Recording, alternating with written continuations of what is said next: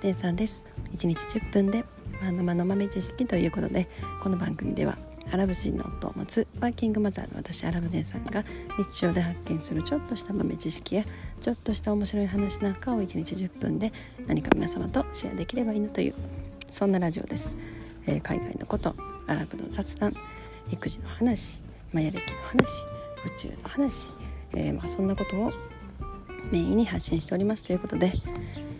えー、もう小鳥が鳴きながらすごい暖かい季節になってちょっと湿気がマシになったかなと。今ちょっと私は買い物に出かけてさあ散歩して帰ろうかなと、えー、そんな日々です、えー、皆さんはゴールデンウィークいかがお過ごしでしたでしょうか、えー、昨日のコメント欄で、えー、アレレティさんコメントありがとうございます。あのねもう最近流行りの「ムーブトゥアンもうすごいことになってきてますけれども。いやコメントでいただいたね 内容も本当そうだなと思いました。もうあの何ですか？確かに子供子供たちにね私が子供の時でもそうですね。あの1,000円お小遣いあげるからあのこれやりましょうこれやってねとか洗濯洗濯したらね洗濯畳んでくれたら200円あげるよみたいな。なんかそういえばそういうことあったなと思ってなんか懐かしく思ってて。それがまあ大人になってもね何も変わらないと。もう本当本当そうですね。もうこれこればっかりはあのこの資本主義社会の資本主義社会における人間の差がねもうそんな感じかなと思いますね。だからまあ私たちもその子供に対してこれをあげるからこれをしてくださいみたいな教育はあんまり良くないんだみたいなねことを言ってましたけれどもまあまあ大人になってもねもう Move to Earn はもう典型的なそれの それだなと本当にもアラレッティさんのコメントを見て思いました、ね、もう Move to Earn なんてじゃあ5000円あげるから10分は外歩いてくださいみたいなもうそんな感じですから。まあ それだったらみんな歩きに行くよねっていう。だからまあそれぐらいそのまあ、お金の力というかはこの資本主義社会においてものすごいパワーを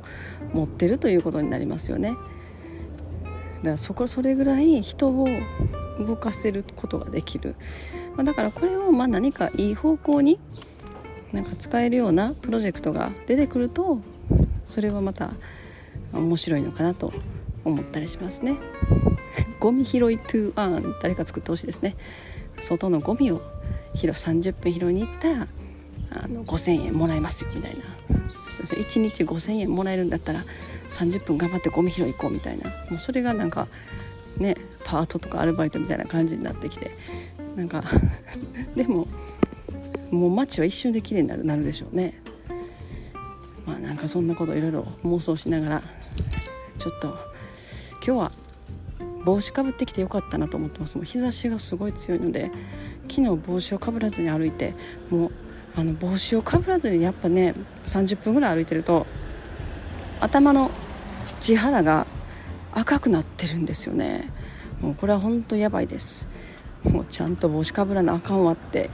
本当思いますね。もう帽子はあの必須です。もう、まあ、若い時はあんまりも帽子とか別にかぶらなくていいわみたいな、まあ、おしゃれ感覚でおしゃれの一部としてかぶるみたいなねものだったんですけどもう今はそのおしゃれとか関係なくもう首までちゃんとねかかあの隠れるようなあの帽子ありますよね。こうひらひらが帽子からついてるような。もうああいうのを私はかぶります。はい、えー、じゃあ今日の今日はねもう雑談で終わらないように今日の本題入りたいと思います。今日の本題はリサイクルショップで買った置物がっていうちょっとそんな話なんですね。まあ、これはアメリカの話なんですけどなんかまあとある女性が、えー、アメリカでねすごく、まあ、日本でいうななんだろうなブックオフみたいな感じかな。ブックオフみたいななんかいろんな置物とかなんかいろんな服とかいろんなものが あの置いてあるリサイクルショップですねいわゆる。まあアメリカにGoodwill Goodwill っていう名前の、まあ、リサイクルショップがあるんですけど、まあ、とある女性がそういうリサイクルショップね回ってなんかいろんなもの買ったりするのが好きな女性なわけですよ。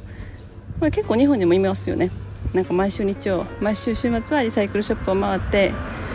なんか服を探したりなんか可愛い雑貨を探したりするみたいな、まあ、なんかそういう感じですよその人も。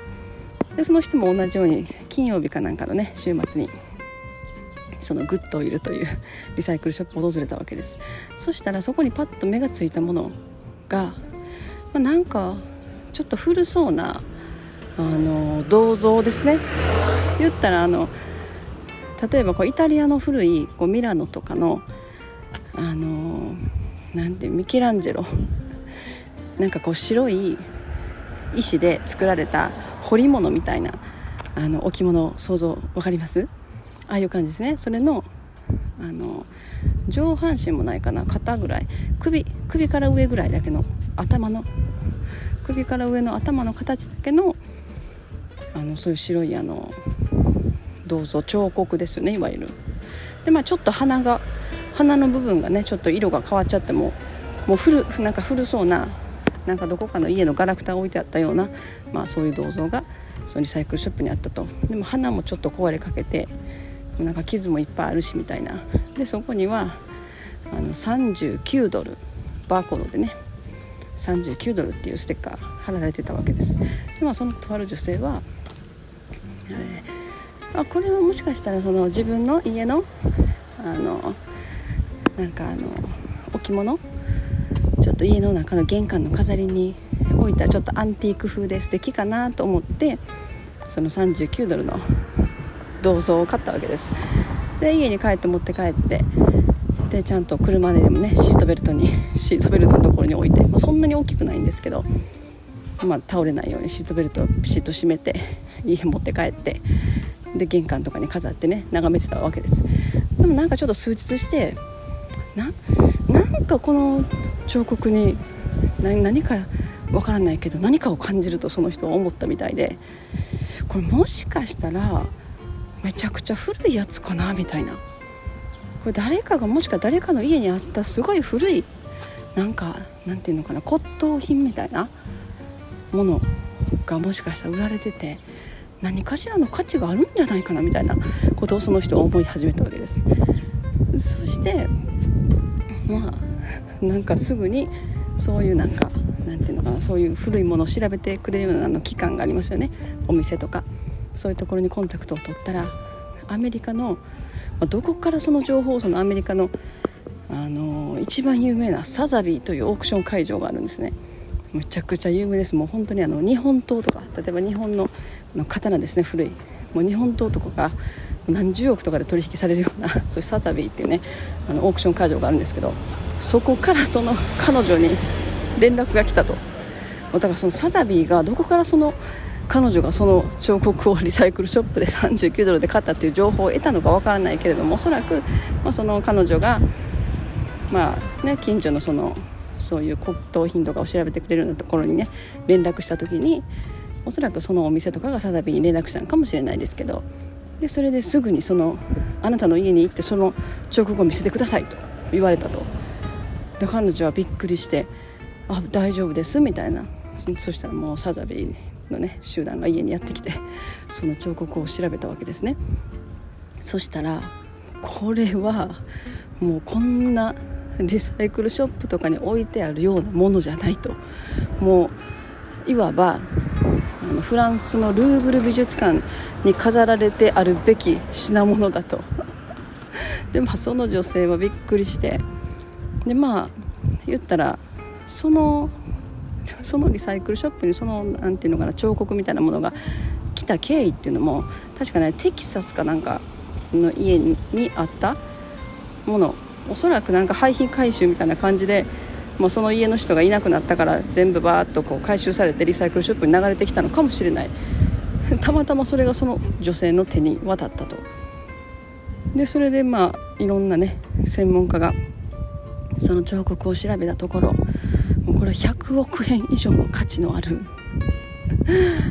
あの銅像だと。でもいろんな言ったら世界中のコレクターとかもう世界中のオークション会場世界中の美術館からもうひっきりなしにその彼女に連絡が来ていくらで買わせてほしいと。でまあ彼女はまだそのいくらで売るとかも決めてないしもう何もそういうの考えてないみたいで。ただまあいくらで売るのかとかもねまだこれから決めるみたいなんですけどそんなことが あるっていうこと自体がやっぱりなんかすごいなと。もうなんかおそらくその彫刻はその彼女の手に渡るべくしてきたんだなってなんかすごいそのなんだろうなこの宇宙の流れというかなんかそういうものをすごく感じましたねその話を聞いて。でその彫刻もそのグッドウィルっていうリサイクルショップにものすごい長い期間置きっぱなしにしてあったらしいんですよねその倉庫に。で倉庫のなんかあの棚の一番上に段ボール箱に無造作に入れられてあの置かれてたらしくって。でたまたまその従業員が倉庫整理してた時に段ボールがその棚の一番上からポトンと落ちてきたと。何のか何だ何だろうなって落ちてきて思ってその箱を開けたらあのプチプチにねぐるぐるっとこう巻かれたその彫刻が出てきててでまあ花花とかね基本的にああいう彫刻っていうのは花が一番先に壊れやすいですよね。だからああいう美術館とかにあの飾られてあるものでも花がない感じのあの彫刻銅像が多い感じがするんですけどで、まあ、その彫刻はたまたま花は花がちゃんとあると。で花がちゃんとあるけれどもちょっとなんかもう汚いみたいな感じ。でその従業員はそんな分からないしなんか汚い置物だけど、まあ、39ドルぐらいでいいんじゃないの？みたいな感じですよねアメリカですから。で39ドルのバーコードピッて貼って外に並べてたと。なんかそんな経緯があるそういう彫刻すごい話だなと思ってでまあその彫刻はその花もきっちりまだ残ってるっていうことでそれぐらいの値段の価値がつけられてるっていうことみたいなんですよね。だからまあ人生どこでどうなるかわからないっていうのが この世界の面白いところだなと、まあ、その話を聞いて思ったという今日はそんな話でした。もういやもしかしたらリサイクルショップは宝満載なのかもしれないですね、まあ、日本ではあんまりそういうことないかもしれないですけども日本の、まあ、古い家とか田舎とか行くともしかしたらその何て言うのかなもう大昔何千年前のなんか陶器とか、まあ、そういうものが出てきそうなね気がしますけれども。はい。今日は、えー、そんなもうものすごい運命的というかもう運の流れに従って